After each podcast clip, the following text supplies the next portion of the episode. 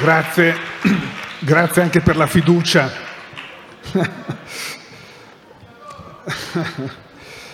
Allora, quello che farò, cercherò di fare questo pomeriggio con voi, avendo davanti a me idealmente due grandi libri. Da una parte il testo biblico che da tempo sta, diciamo, catturando la mia attenzione, dall'altra parte il testo della psicanalisi, in particolare Freud e Lacan. Interroghiamo, lo farò nel modo più essenziale possibile, questi due testi intorno al problema della legge.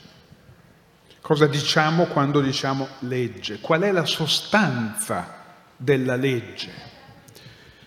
Qual è, diciamo, il più essenziale della legge? Che cosa costituisce il senso della legge? Sono tutte domande che il nostro tempo, il tempo in cui viviamo, scartano, dimenticano, perché nel nostro tempo tendiamo a confondere il piano della legge con quello delle regole. Il tema della regola è un tema inflazionato dal punto di vista della politica, della pedagogia, tutti parlano di regole, del problema del rispetto delle regole, della necessità di rispettare le regole, non che sia sbagliato questa preoccupazione, no? Se poi di fianco a me un amministratore sa quanto questo abbia una ricaduta, diciamo, pratica nella vita di una comunità. Non che sia sbagliato questo accento sulle regole, ma ehm, questo accento sulle regole rischia di farci dimenticare il senso della legge. Il senso della legge non può essere appiattito sul, sulla dimensione comportamentale normativa delle regole. Faccio solo un esempio per essere il più chiaro possibile. Oggi l'educazione dei nostri figli da quasi tutta la pedagogia è concepita come una regolazione della loro vita. Reg- ci sono manuali che spiegano come regolare il sonno, come regolare l'appetito, come regolare l'apprendimento, come regolare i processi, i processi di socializzazione. Insomma, il figlio assomiglia a un cavallo che noi educhiamo alla tecnica del trotto, del galoppo, una specie di dressage. Ora, la psicoanalisi e il testo biblico in modi diversi, vi ricordo che Freud era ateo e Lacan anche, sebbene l'uno, Freud, proveniva da una cultura ebraica, da una famiglia ebrea, era ebreo e conosceva molto bene la Torah, lo stesso dobbiamo dire di Lacan che cita molto frequentemente nella sua opera la, teo- la Torah, addirittura in ebraico, e ha avuto una formazione cattolica. Il fratello di Lacan è stato come dire, un monaco benedettino per darvi l'idea di una presenza, diciamo, dei riferimenti teologici, religiosi nella loro formazione. Allora, che cosa ci dice la psicoanalisi su questo tema? Ci ricorda appunto intanto che c'è una sproporzione tra la legge e le regole. Le regole sono, se ci pensiamo, impedimenti esterni che condizionano i nostri comportamenti. Il semaforo rosso ci impone di arrestarci arrestarci nel senso di fermarci. Il mio paziente psicotico quando dico arresto no, non capisce di cosa si tratta ogni volta, ehm, oppure il verde ci dà il permesso di proseguire il nostro cammino, senza semaforo il traffico della città salterebbe, la regola è necessaria da questo punto di vista, ma la regola è un impedimento esterno. Il luogo della legge, ci dice la Bibbia, e ci dice anche la psicoanalisi, non è, non sono nemmeno, uso le parole di Mosè, le tavole di pietra, non sono scritte fuori dall'uomo, devono essere scritte, questa è una citazione di Mosè, nella carne del cuore. Il luogo della legge è una scrittura che si produce nella carne del cuore. Quindi non è un impedimento esterno, ma è un orientamento profondo della nostra vita. E noi cercheremo di capire in che cosa consiste questo orientamento che la legge dà alla nostra vita.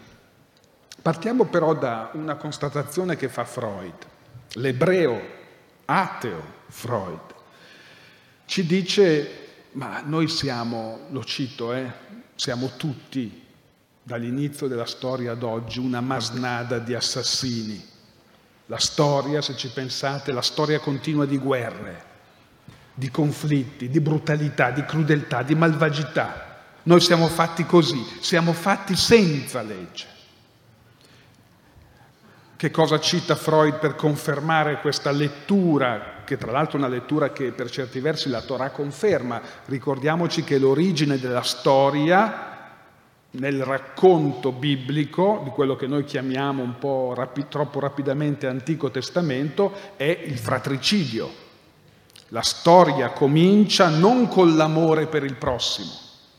Ecco perché io amo la Bibbia, perché la Bibbia non fa sconti, non è una retorica, non è una pastorale, non c'è l'amore per il prossimo. All'origine c'è il sangue del fratello, all'origine c'è il gesto di Caino all'origine c'è la tentazione della violenza.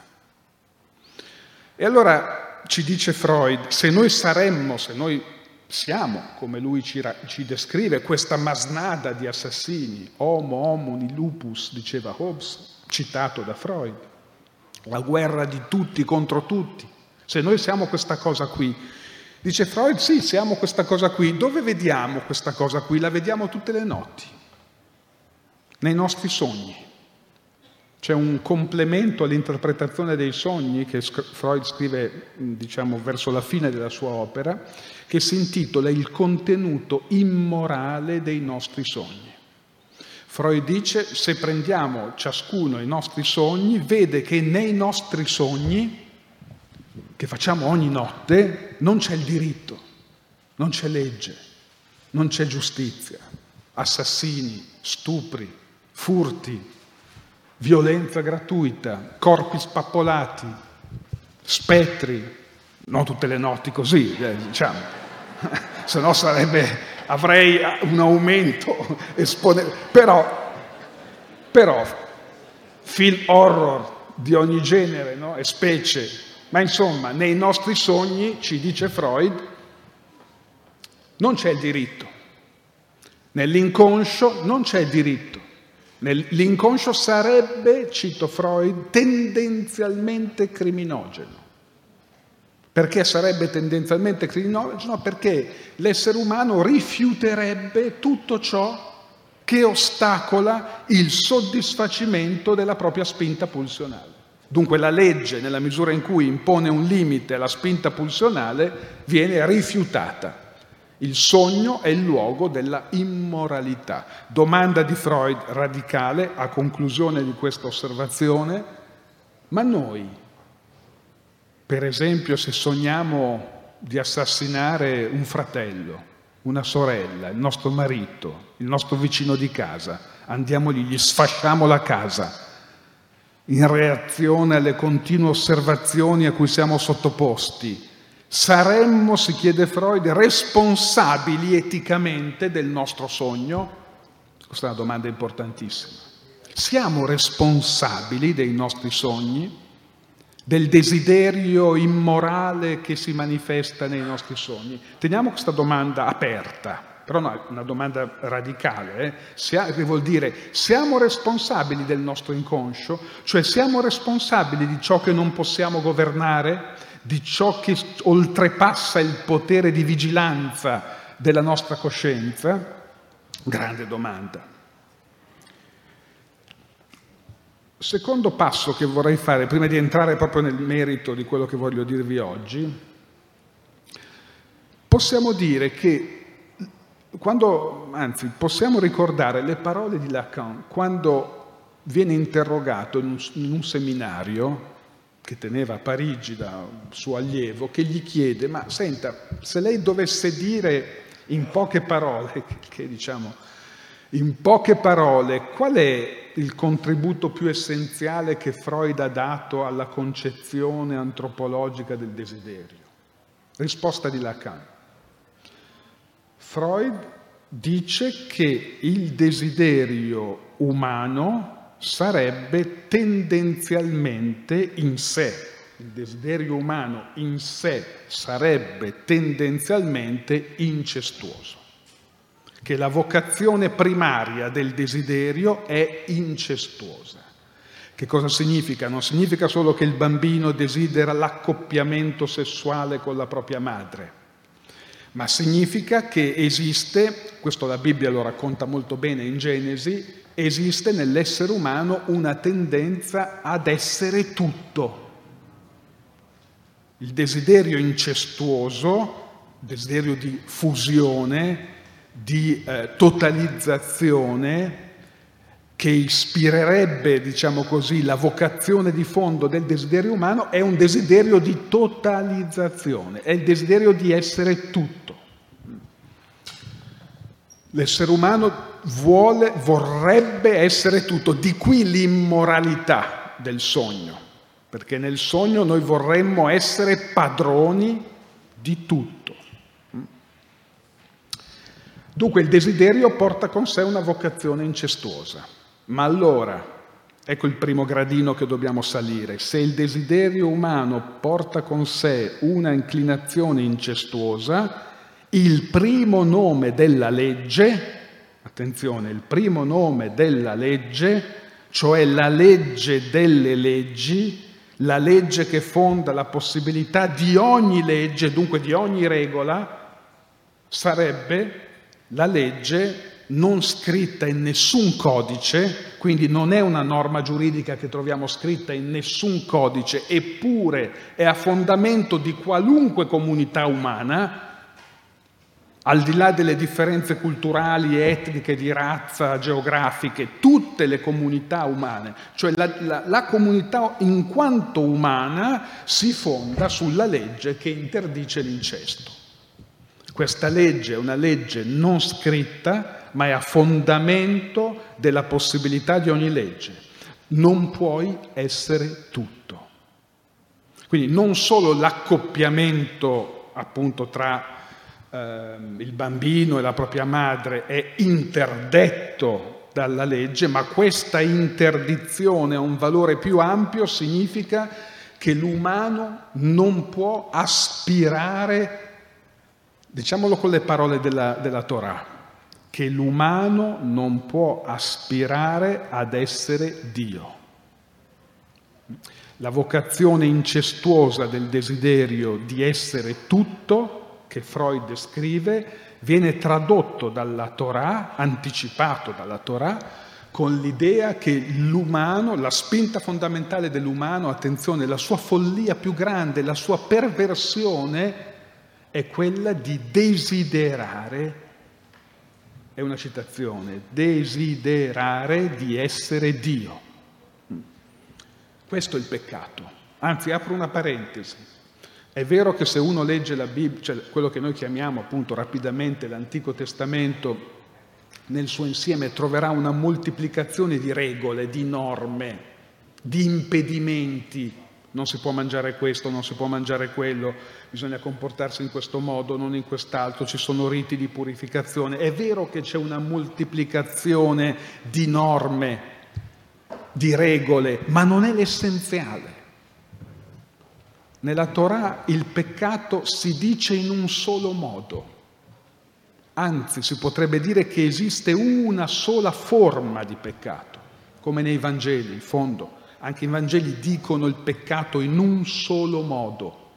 Qual è l'unico peccato degno di questo nome che l'umano può commettere? Che Adam, l'umano, colui che viene dalla polvere, colui che tutti noi siamo, Adam, Adam non è il maschio, eh, come è stato diciamo, tramandato nei secoli, Adam, Adamo è l'umano. Ecco perché Eva non è serie B rispetto a serie A, non è la femmina del maschio. Le cose sono un po' più complicate. Adam è il terrestre, è l'umano. Noi siamo tutti Adam, Adamo. E dunque qual è la tentazione, la follia, la perversione che caratterizza l'umano? È quella appunto di voler essere Dio, è quella di aspirare, di aspirare ad essere Dio.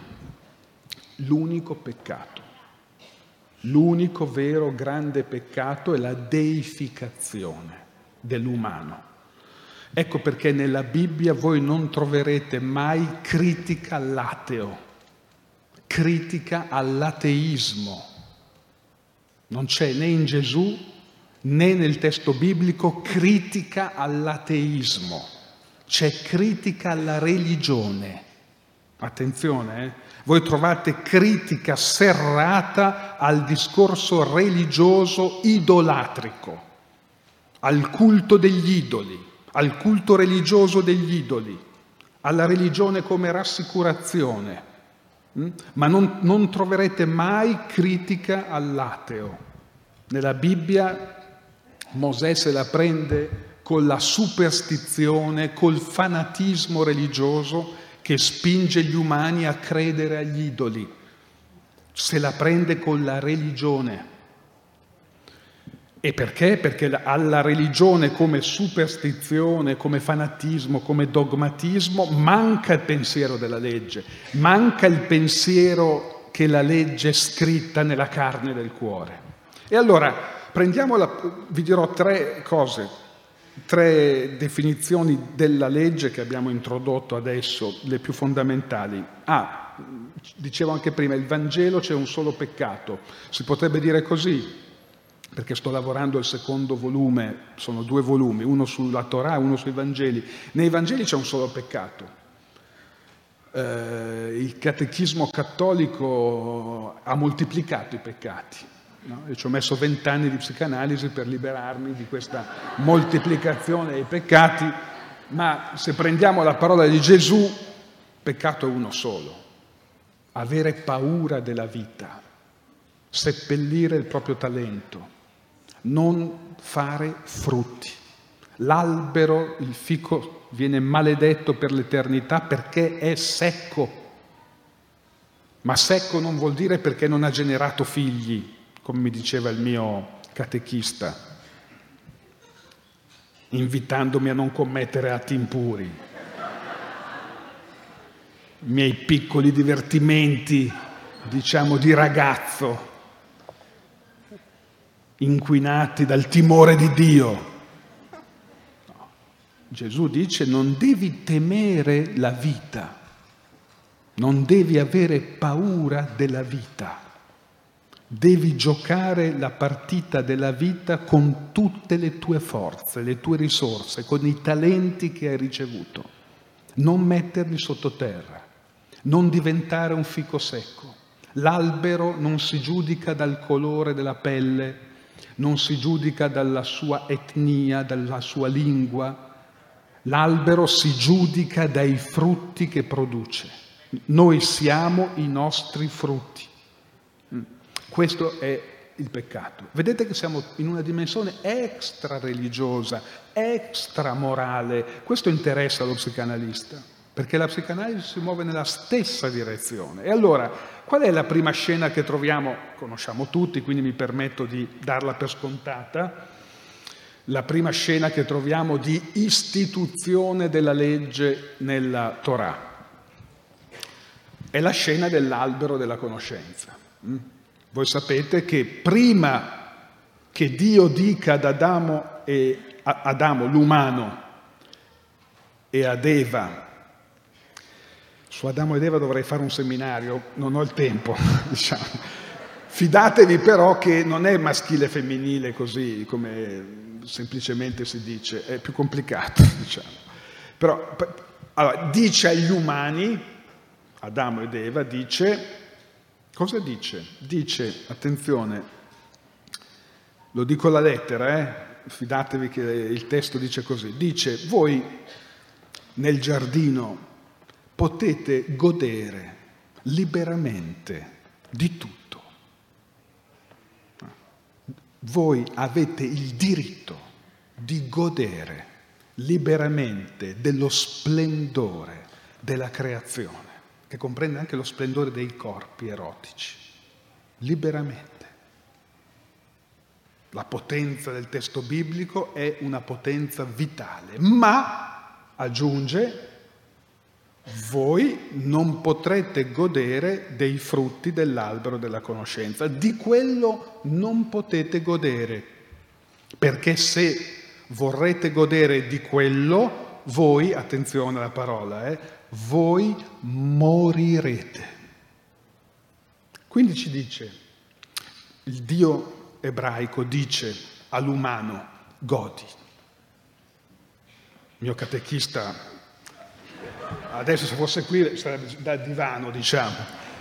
Poi ci torneremo su questo tema del godimento. Dice godi, goditi lo splendore della creazione in tutte le sue forme, ma godi tutto lo splendore, ma non puoi godere del tutto. Puoi godere di tutto, ma non del tutto. Non puoi cioè essere tutto. Puoi godere di tutto, ma puoi godere di tutto se non sei tutto, cioè se non sei Dio. Torniamo al punto se non sei Dio, se riconosci la tua dipendenza da un'altra legge, la legge che ti rende umano, finito, mortale, mortale no, allora, finito, dipendente, creaturale, non ti sei fatto da te, è un dono quello che ti do, non sei padrone della terra, sei custode della terra, non montarti la testa. Questo dice traccia un limite e rompe l'innocenza beata in cui Adamo e Eva stavano nel giardino, cioè nella misura in cui traccia un limite e dice tu qui non puoi. Vedete come la, l'essenza della legge è scrivere nel cuore dell'uomo il senso dell'impossibile. Non puoi. Ma che cosa significa? Mi ha, mi ha, appena detto che posso godere di tutto. Sì, puoi godere di tutto, ma non sei tutto. Questo non puoi, c'è un limite. Non puoi sapere il sapere di Dio. Non puoi sapere i pensieri di Dio, non puoi avere tutto, non puoi essere tutto, non puoi volere tutto. Ecco il limite. Ma attenzione, perché Dio pone questo limite? perché proprio nella misura in cui io, per esempio, non posso sapere tutto, posso conoscere. Il limite serve non per frustrare, mortificare, annientare in modo faraonico, sadico la vita dell'umano, ma serve per potenziare il suo desiderio. Non puoi sapere tutto il sapere, non puoi sapere il sapere di Dio, dunque puoi conoscere non puoi, go- non puoi essere tutto, dunque puoi godere del tutto, proprio perché non sei tutto. Mi seguite, no? Cosa succede in questa scena? Che già ci dice l'essenza della legge, cioè la legge porta con sé il senso dell'impossibile, ma questo senso dell'impossibile non è finalizzato a castrare la vita, ma a potenziare la vita. Accade, lo sappiamo, però voglio farvi riflettere su questo punto che arriva il serpente, il serpente è una figura contemporanea, eh, molto diffusa, arriva il serpente che dice vi sta ingannando.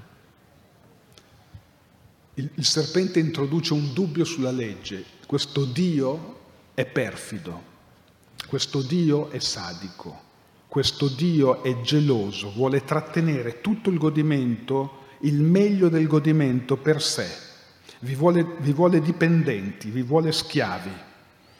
Questo Dio non vuole rinunciare al suo potere, questo Dio non vuole arretrare. Sono tutte le, molti adolescenti dicono questo dei loro genitori.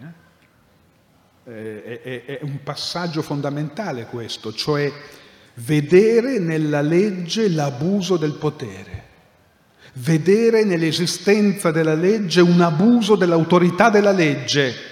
Molti hanno detto questo nel tempo della pandemia, non vedendo che la legge salvava l'umano, hanno invocato la libertà contro la legge, dimenticando che senza la legge la libertà non esiste semplicemente.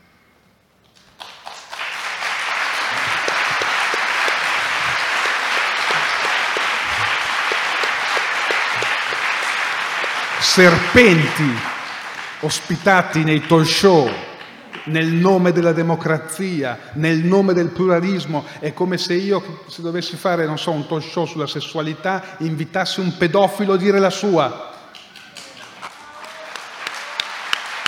Nel nome della democrazia. E chiedessi, ma dimmi come godi, dimmi cosa fai ai bambini, no? Nel nome della democrazia ma diciamo il, il dogma religioso di quelle posizioni fanatico è che la, la libertà viene prima della legge. La libertà è senza legge e ogni volta che c'è la legge la libertà è ridotta, costretta, limitata, che è il delirio del serpente. Dunque il serpente cosa fa?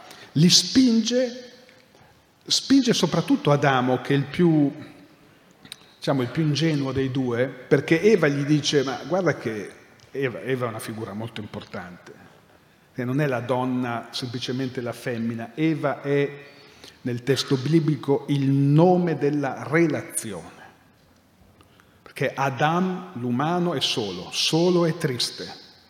Il Dio si preoccupa della tristezza dell'umano e dice non può stare solo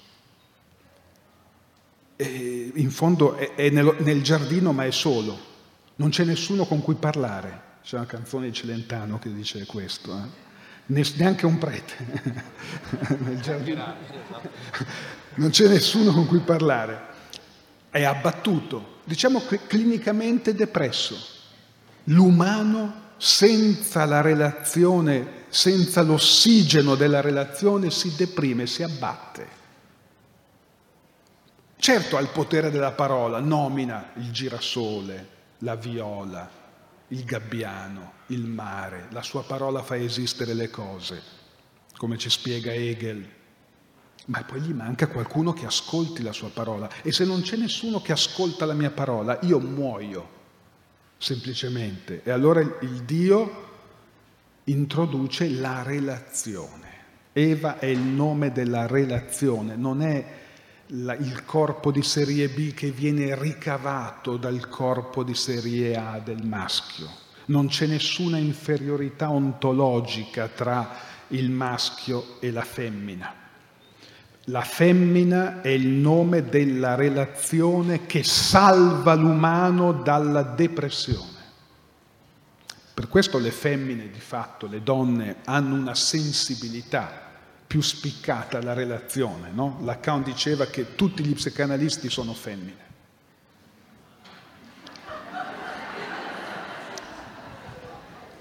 Non c'è nessuna prova che smentisca questo fatto. sono femmine nel senso che custodiscono il, il segreto della relazione, ma tutte le professioni di cura, se voi guardate i dati Istat, tutte le professioni di cura sono femminili, sempre di più. La medicina ormai è diventata un'arte quasi, non dico esclusivamente, ma in gran parte femminile. La mia professione è totalmente femminile. Cioè bisogna, l'insegnamento è quasi integralmente femminile. Bisogna avere il senso della... Eva è il nome della relazione che salva. È il nome della relazione che salva. È la grazia della relazione. Allora torniamo a noi, il serpente dice mangiate, diventerete come Dio.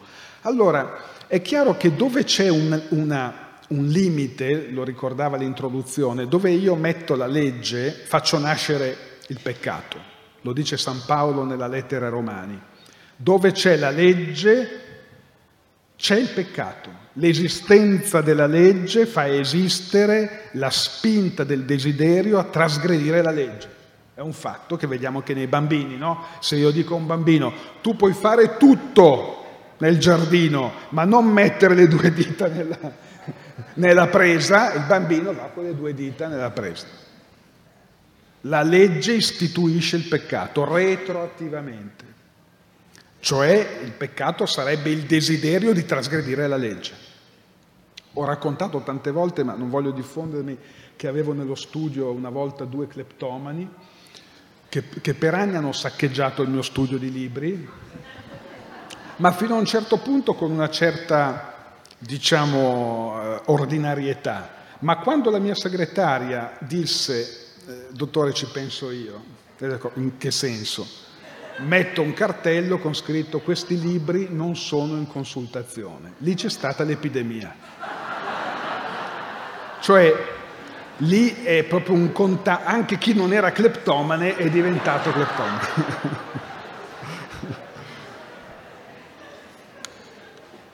che cosa significa questo? Che politicamente ogni proibizionismo ogni proibizionismo ottiene gli effetti opposti di quelli a cui aspira.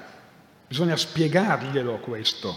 Se tu eh, interdici l'accesso a una sostanza, rendi quella sostanza desiderabile.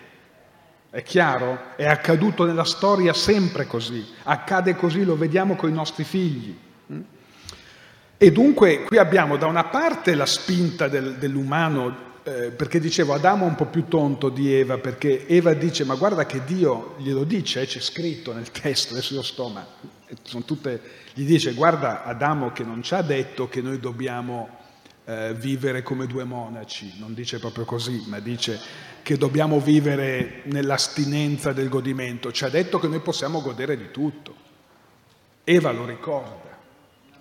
Ma, il, ma la tentazione del serpente non è semplicemente quella di accedere ai frutti proibiti.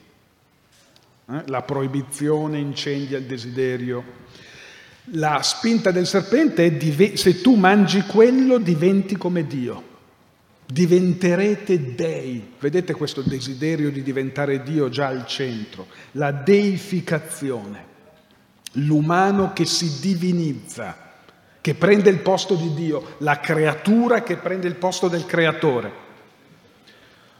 Ogni volta che abbiamo delirio di onnipotenza, noi abbiamo la creatura che prende il posto del creatore, ce l'abbiamo nel cuore dell'Europa, la deificazione dell'umano, per esempio la potenza atomica della guerra, l'ordigno atomico è esattamente una incarnazione del desiderio di essere Dio. Che cosa offre il possesso della bomba atomica, l'idea di essere padrone di tutto il mondo, della vita e della morte, di decidere le sorti del genere umano, in fondo.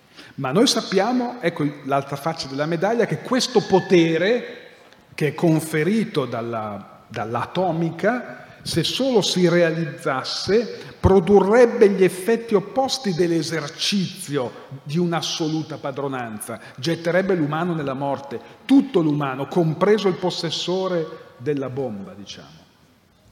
E questo lo troviamo in un passaggio molto bello che voglio citare rapidamente ehm, nelle confessioni di Agostino, voi sapete che c'è un, una parte di, queste, di, questo straordinario libro, Lacan dice leggete le confessioni, io le ho lette 36 volte, no?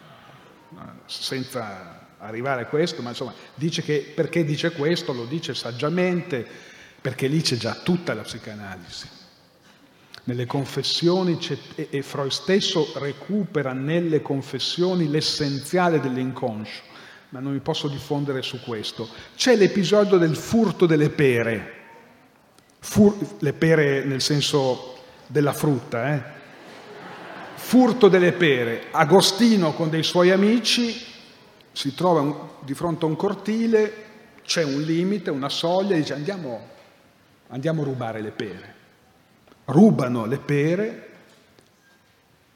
mangiano le pere, e poi Agostino cade in uno stato di profonda colpevolezza e si chiede, ma perché abbiamo rubato le pere? Attenzione, perché abbiamo rubato le pere? Non ne avevamo bisogno, non ne avevamo fame, non è il frutto che piace più di più a tutti noi, insomma non c'era una ragione, no? Se non quella della legge che incentiva la trasgressione. Ma attenzione, il punto non è questo, Agostino ci va a fare un passo ancora più in là. e dice, cito,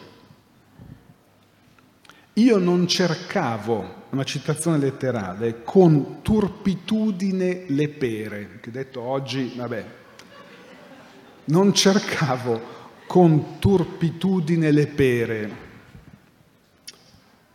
ma la turpitudine. Questo è il punto essenziale. Allora, prendiamolo, facciamo un esempio sul, sul tossicomane. Il tossicomane non cerca con turpitudine il piacere della droga, ma cerca attraverso la droga la turpitudine. Turpitudine vuol dire la dissipazione. Potremmo usare un'altra bellissima parola, se ci fosse Ivano Dionigi ce la spiegherebbe in tutti i suoi dettagli, ricerca il proprio, così la traduce Giovanni Reale, sterminarsi, parola fortissima, cercare il proprio sterminio, cercare la, il proprio annientamento. Vedete, voglio essere Dio, ma nella misura in cui voglio essere Dio, mi anniento, mi stermino, raggiungo un godimento che si rivela non di vita ma di morte. È il paradosso che caratterizza l'oltrepassamento della, della, della soglia della legge. Vado secondo, secondo, abbiamo tre parole. Seconda parola, separazione. La legge produce separazione. Che cosa vuol dire la legge produce separazione? Beh, separazione dal bambino dalla madre, per esempio. Se la legge vieta l'incesto, produce separazione tra i due corpi. Eh? Il bambino non può unirsi al corpo della madre. Separazione, allontanamento, esodo, cioè la vita che prende vita. È il taglio della legge. Nella Bibbia la legge assomiglia come in psicanalisi a un taglio, è un taglio che separa. È un tema che ritroveremo anche in Gesù, no? Non sono venuto a portare la pace, sono venuto a portare la spada che taglia e separa il figlio dalla madre e consente alla vita di procedere in avanti. La spada che taglia. La legge è un nome del taglio, della separazione. Che cosa vuol dire tagliare la creatura dal creatore? Appunto, non sei Dio, la creatura non è il creatore, ecco il taglio è lo straordinario mito della creazione, al di là che uno ci creda o no, io non sono un prete, non sono un praticante, sono laico, non è quello il punto, ma pensate al mito straordinario della creazione. Dio poteva farsi i fatti suoi no? nell'assoluta onnipotenza, immobile, nell'uno assoluto, e a un certo punto desidera creare il mondo, c'è un desiderio di Dio che si mobilita e genera il mondo come donazione, una bellissima immagine. Dio per, il Dio ebraico non assomiglia per nulla a un motore immobile, non è un Dio impersonale, è un Dio che parla, è un Dio che desidera, è un Dio che crea. Ma quando crea, nella misura in cui la creazione, attenzione, eh, questo è un passaggio importante, quando crea, nella misura in cui la creazione è una donazione, si deve assentare da ciò che crea, cioè deve lasciare libera la creatura, ma per lasciarla libera la deve abbandonare. Accade in tutti i rapporti, diciamo, di filiazione, no? Se ci pensate, i rapporti di filiazione, genitori-figli, sono gli unici rapporti, se ci pensiamo, che si realizzano, si realizzano pienamente quando si sciolgono. Quando si realizza pienamente il rapporto madre-figlio, padre-figlio, quando si scioglie, quando il legame si scioglie, non si potrebbe dire lo stesso del rapporto di una coppia, tendenzialmente, no? Cioè, magari anche, ma la vocazione fondamentale del legame familiare è quella di costruire fede nel legame e poi sciogliere il legame nella fede. Questo fa il Dio ebraico. È per questo che un grandissimo filosofo, amico di questo festival, presente tanti anni a questo festival, scomparso poco più di un anno fa, Jean-Luc Nancy, descrive l'atto della creazione di Dio come un assentarsi di Dio. Cioè il Dio ebraico mentre crea si assenta da ciò che crea, cioè, per usare le parole di Bonhoeffer, abbandona il creato e il mondo diventa proprio perché è creato da Dio senza Dio. E proprio perché senza Dio l'uomo è, la creatura è radicalmente libera. Vedete il taglio. E allora la Shoah non può essere l'esito di un Dio pazzo, faraonico. Lo tsunami non può essere il castigo di Dio. Il Covid non può essere la frusta di Dio come alcuni teologi ci hanno spiegato e ci hanno raccontato, la peste non era, non è stata la mano della giustizia di Dio che colpiva l'umano che trasgrediva la legge. Tutte storie. Nel dono della creazione è implicito il dono della libertà. La creatura è radicalmente libera, il che non vuol dire che Dio non, una, non, non appaia nella storia dell'uomo, diciamo, ma il taglio è profondissimo. Poi c'è un secondo taglio, è il taglio appunto tra Adamo ed Eva. Su questo ho tentato di fare un seminario intero, ma qualcosa vi devo dire, no? Taglio tra i due. Come nasce Eva, ce lo ricordiamo dal catechismo, lo voglio ripetere però passo passo bene bene. Adamo nella depressione, abbattuto. Dio dice, vabbè, ti aiuto. Lo anestetizza. La Bibbia parla di un torpore. Adamo cade in un torpore. E allora Dio fa la sua operazione, estrae la costola e da quella costola genera Eva cioè consente la relazione. Poi, come un bravo chirurgo, richiude, attenzione eh, questa parola di richiude il taglio. Questa chiusura del corpo di Adamo è essenziale perché non è la chiusura come un completamento del corpo, ma è rendere la mancanza definitiva. Non so se mi sono spiegato. Ah. C'è un pezzo del corpo di Adamo da cui si genera Eva Dunque c'è una sottrazione, Lacan parla di una sépartition, sépartition, separtizione. Una parte del corpo di, Eva, di Adamo viene messo in Eva, ma quel buco, quella mancanza che resta nel corpo di Adamo, Dio la richiude perché resti per sempre. L'essere umano è fatto di mancanza. Non è un Dio perché è fatto di mancanza di cosa? Mancanza dell'altro. Senza l'altro noi siamo morti. E allora il desiderio che cos'è? Nasce da questa mancanza come spinta a ritrovare nell'altro ciò che quella parte di essere di me stesso si è trasferita nell'altro. Senza però, diversamente dal mito di Platone raccontato da Aristofane nel simposio senza però ricomporre mai l'intero. Non c'è nel testo biblico la possibilità di fare uno dei due. Ma perché? Perché la mancanza è costitutiva. Dio custodisce la mancanza nell'umano. La mancanza fa sorgere il desiderio dell'altro, ma il desiderio non può mai ottenere la sfera, come invece accade nel mito platonico dove le due, le due famose parti della mela si ricompongono. Nel testo ebraico no. La bellezza straordinaria del cantico dei cantici, testo di un erotismo assoluto.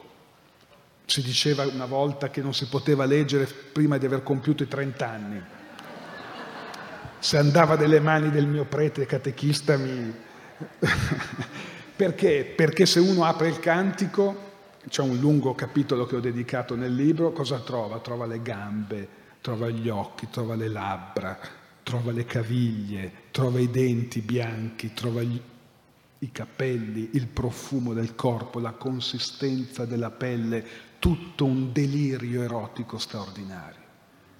Ma tutto questo questa geografia erotica, questa geografia del desiderio erotico che la Bibbia esalta in modo antiplatonico, perché per, nella cultura ebraica l'anima non esiste senza il corpo, l'anima è sempre incarnata in un corpo. È nel platonismo che abbiamo dualismo, nel cristianesimo noi abbiamo incarnazione, sempre incarnazione, l'anima è incarnata in un corpo, il corpo è animato dall'anima. E dunque quando i due amanti si incontrano è la bellezza straordinaria dell'incontro amoroso che riproduce il, lo splendore del creato. No?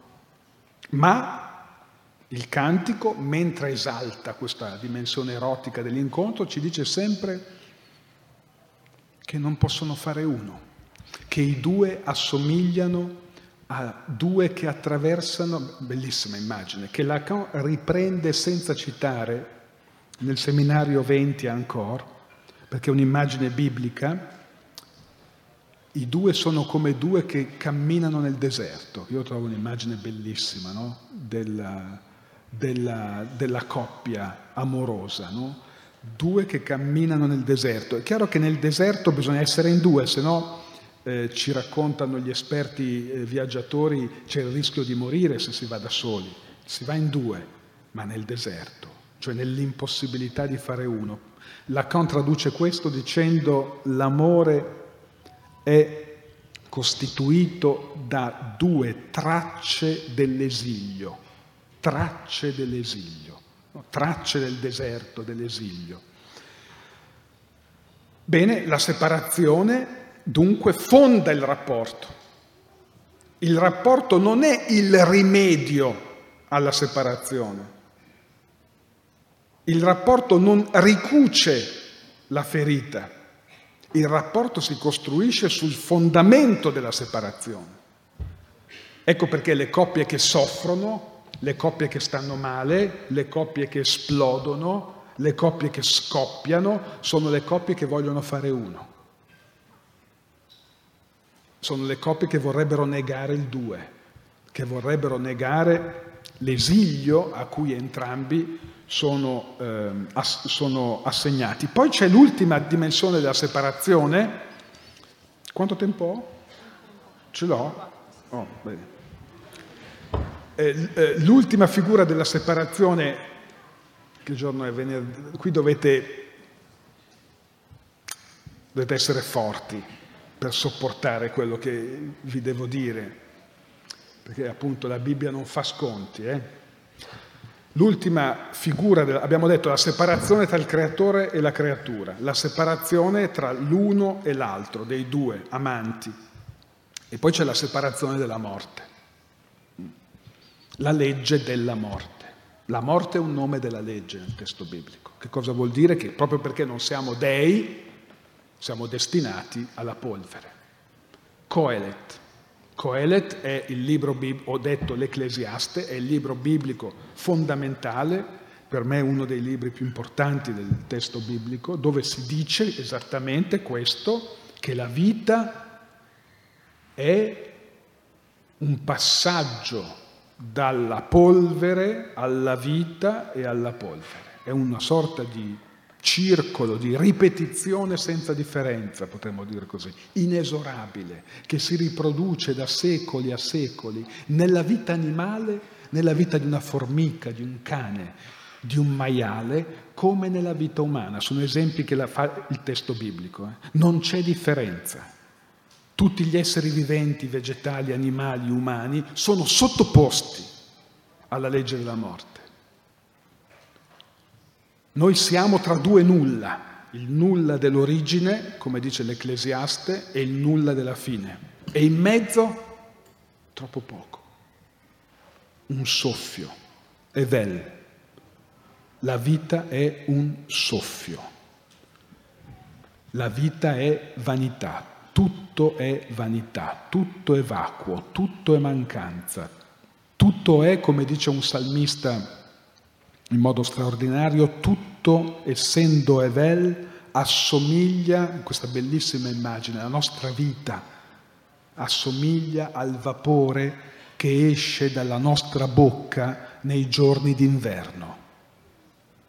un attimo, troppo poco, tutto questo splendore, lo splendore della vita, lo splendore dell'esistenza, troppo poco, un battito, un attimo, e poi tutti nella fossa, dice Coelet. Abbiate forza, eh, ho detto, dovete avere forza. Poi nella fossa.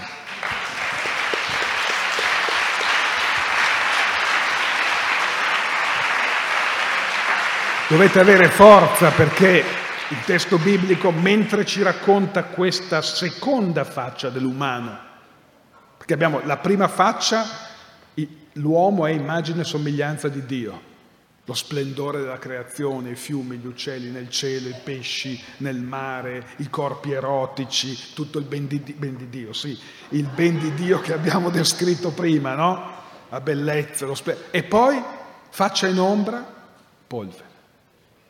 La Bibbia tiene insieme questi due elementi che costituiscono la divisione ontologica dell'essere umano.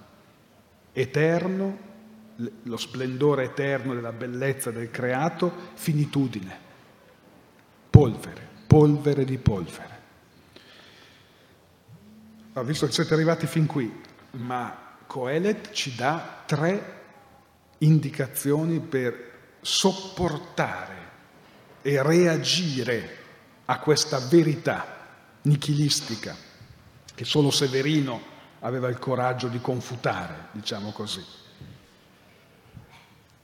lo dico con tutto rispetto ovviamente. Eh. Allora, la prima indicazione che ci dà Coelet, qui faccio due citazioni perché è troppo bello. La prima indicazione che ci dà Coelet. Allora, il, qual è il nostro problema? Se la vita è la ripetizione dello stesso nulla, se il divenire erode in modo irreversibile l'essere, se tutto l'essere finisce nel nulla, grande tema anche leopardiano, no? Che cosa ci resta? Cosa possiamo fare? Risposta di Coelet, bellissima. La prima, sono tre, quindi abbiamo delle chance. Cosa dobbiamo fare? Coelet.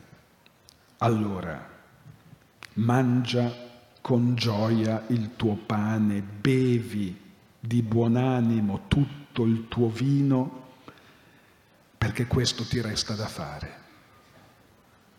In ogni momento della tua vita vestiti a festa, ne manchi olio profumato sul tuo capo, godi tutta la vita che Dio ti concede sotto il sole per tutti i giorni della tua assurda esistenza, tutti i giorni della tua fugace esistenza, perché questa è la tua parte mentre ti affatichi sotto il sole. E tutto, e qui arriva il bello, e tutto ciò che alle tue mani capita di fare, fallo sempre con decisione, perché non ci saranno più né mani, né attività, né risultati, né conoscenza, né sapienza nell'aldilà, nella fossa dove tu stai andando forte. Questo... No? Vedete come torna il tema del, dell'autorizzazione al godimento. Mangia, bevi, mettiti l'olio profumato. Qui c'è un tema che ritornerà nei Vangeli quando gli apostoli criticano Gesù perché perché Maddalena cosparge il suo corpo di un olio profumato molto costoso. Vi ricordate questa scena? Ma che cosa ci dice qua? Tra... Stiamo un attimo su questo punto. Godi, mangia bevi. Godi adesso. La vita è adesso. È il, il, nel grande, come dice un grande teologo, nel grande oggi Gesù dirà il regno è adesso, ora. Ora è il tempo del regno. Ci dice che noi dobbiamo deporre, accantonare, mettere da parte ogni aspettativa futura, ogni utopia, La felicità è adesso, è in quello che hai, nel poco che hai, in quello che hai, non in quello che desideri avere e non potrai avere.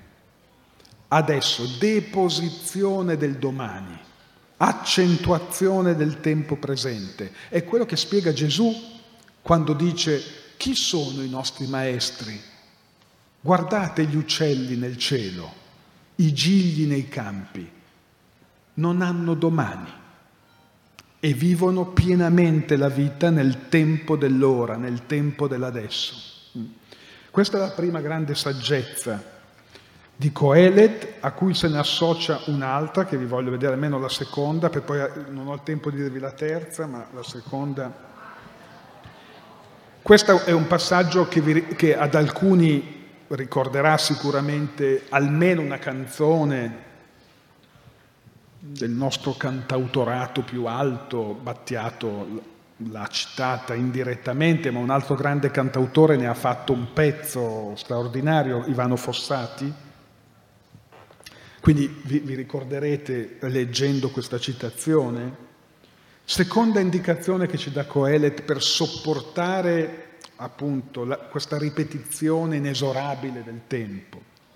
Ricorda che per ogni cosa c'è il suo momento, tempo per generare, tempo per morire, tempo per piantare, tempo per sradicare il piantato, tempo per uccidere, tempo per guarire, tempo per demolire, tempo per costruire, tempo per piangere, tempo per ridere, tempo del lutto, tempo della danza, tempo per tacere, tempo per parlare, tempo per amare, tempo per odiare, tempo di guerra, tempo di pace.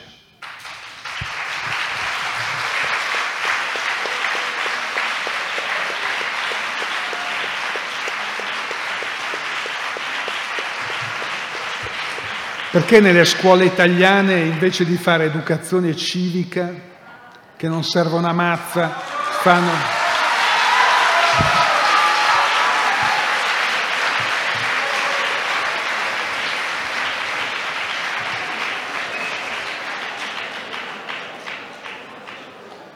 Poi vanno nelle chiese i nostri figli, nelle nostre straordinarie chiese, vedono cos'è quello, cos'è, non sanno neanche che, cosa, che cos'è la nostra storia, no? la storia dell'Europa.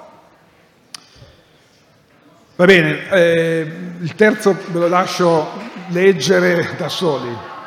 Va bene, il terzo vado veloce, allora ve lo dico, allora ve lo dico veloce. Il terzo è meglio stare in due che da soli. è così. Eh?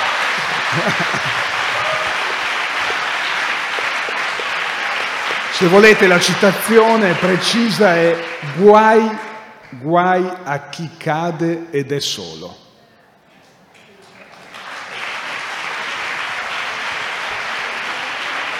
Il che però, visto che me l'avete fatta citare, ci porterebbe a fare una riflessione più ampia, per esempio sulla fratellanza.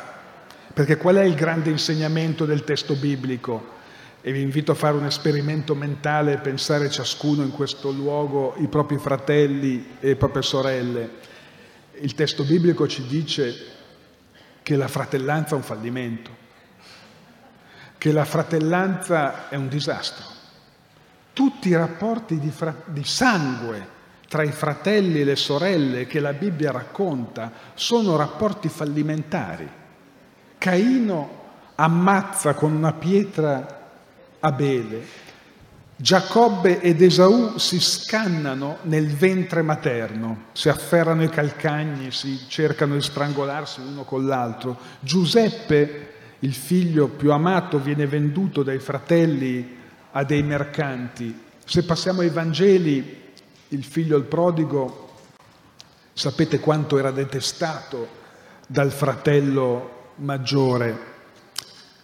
La Bibbia ci dice una cosa essenziale, la fratellanza, il sangue, dico così, il sangue non è la sostanza della fratellanza.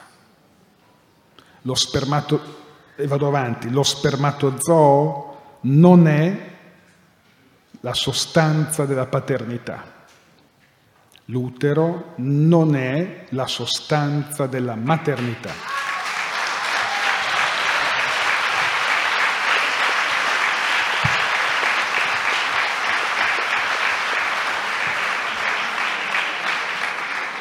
Dunque que- questo avrebbe conseguenze nella nostra vita civile, se prendessimo sul serio queste affermazioni. No? Non è il sangue che può fare esistere un rapporto di fratellanza autentica. Dunque Coelet non pensa al fratello di sangue, dice ci vuole qualcuno che resti vicino. Quello è il fratello. Il fratello è colui che sa restare nel tempo della caduta. Finisco con l'ultima formula che vi do della legge. Abbiamo detto la legge come interdizione, custode dell'impossibile, la legge come separazione, creatore, creatura, uomo, donna, la legge della morte e adesso la forma più alta della legge, L'ultima, eh, se voi avete presente il mio libro, c'è un dettaglio di Caravaggio, sacrificio di Isacco, sapete la storia anche qui, no? Un padre viene chiamato Abramo a... Vi risparmio tutta la storia. Immaginiamo Abramo, come lo immagina Caravaggio, pronto a sacrificare sul monte Moria, il monte del sacrificio, il proprio figlio più amato, l'unico vero figlio, Isacco eh, Caravaggio dipinge tre mani, tre, non due. Mano, una mano di Abramo afferra per il collo Isacco, una seconda mano tiene un pugnale, pronto, come dice il testo, a scannare il figlio, obbedendo alla legge, cioè alla volontà del suo Dio. E poi appare una terza mano dall'ombra che blocca la mano di Abramo e impedisce che si compia l'assassinio. Questa è la legge, la terza mano, la mano dell'angelo, la mano di Dio, la mano della legge, la mano della parola. Quando c'è legge, quando si fa eccezione alla legge, quando una legge umana, quando non si applica in modo automatico quando fa spazio al perdono, quando fa spazio alla grazia, quando non trasforma la, la, vita collettiva in un campo di concentramento dove la legge si applica in modo cieco, meccanico, automatico, ma quando si fa spazio al perdono. Una legge senza perdono, una legge che non sa ospitare la grazia, una legge che non sa fare eccezione, non è una legge, è una mostruosità, è una deviazione sadica della legge. Gli esempi nella Bibbia sono infiniti, ne faccio due o tre così molto rapidi. Adamo ed Eva, se mangiate quei frutti ne morirete, dice il Dio. Li uccide? No. Contra... Il Dio biblico contraddice la legge che egli stesso rappresenta cioè interrompe l'applicazione della legge che egli stesso è. Avevo detto che se ne mangerete sareste morti, ma non vi uccido. Caino va dal Signore dopo aver ucciso il fratello, no? la mia colpa è troppo grande, imperdonabile, merito la morte e il Signore lo salva. E non solo lo salva, ma attraverso l'iscrizione di un segno, di un'impronta, lo salva anche dalla possibilità di essere assassinato. Interrompe la legge come espressione di una logica vendicativa. La legge non implica mai la vendetta. La legge non è mai vendicativa, non è mai ritorsiva. Per questo Dio mette un segno su Caino in modo tale che l'assassino non venga assassinato, che la catena dell'assassino all'assassinato non si riproduca nella storia, ma si interrompa. È vero che nella Bibbia la legge prende anche le forme della violenza, è indubbio. Pensate al diluvio, la generazione incestuosa eh, prediluviana, incestuosa nel senso letterale, viene cancellata dalla faccia della terra, così come tutta la creazione. Dio si pente della creazione, annienta, ma ne salva uno, non li annienta tutti.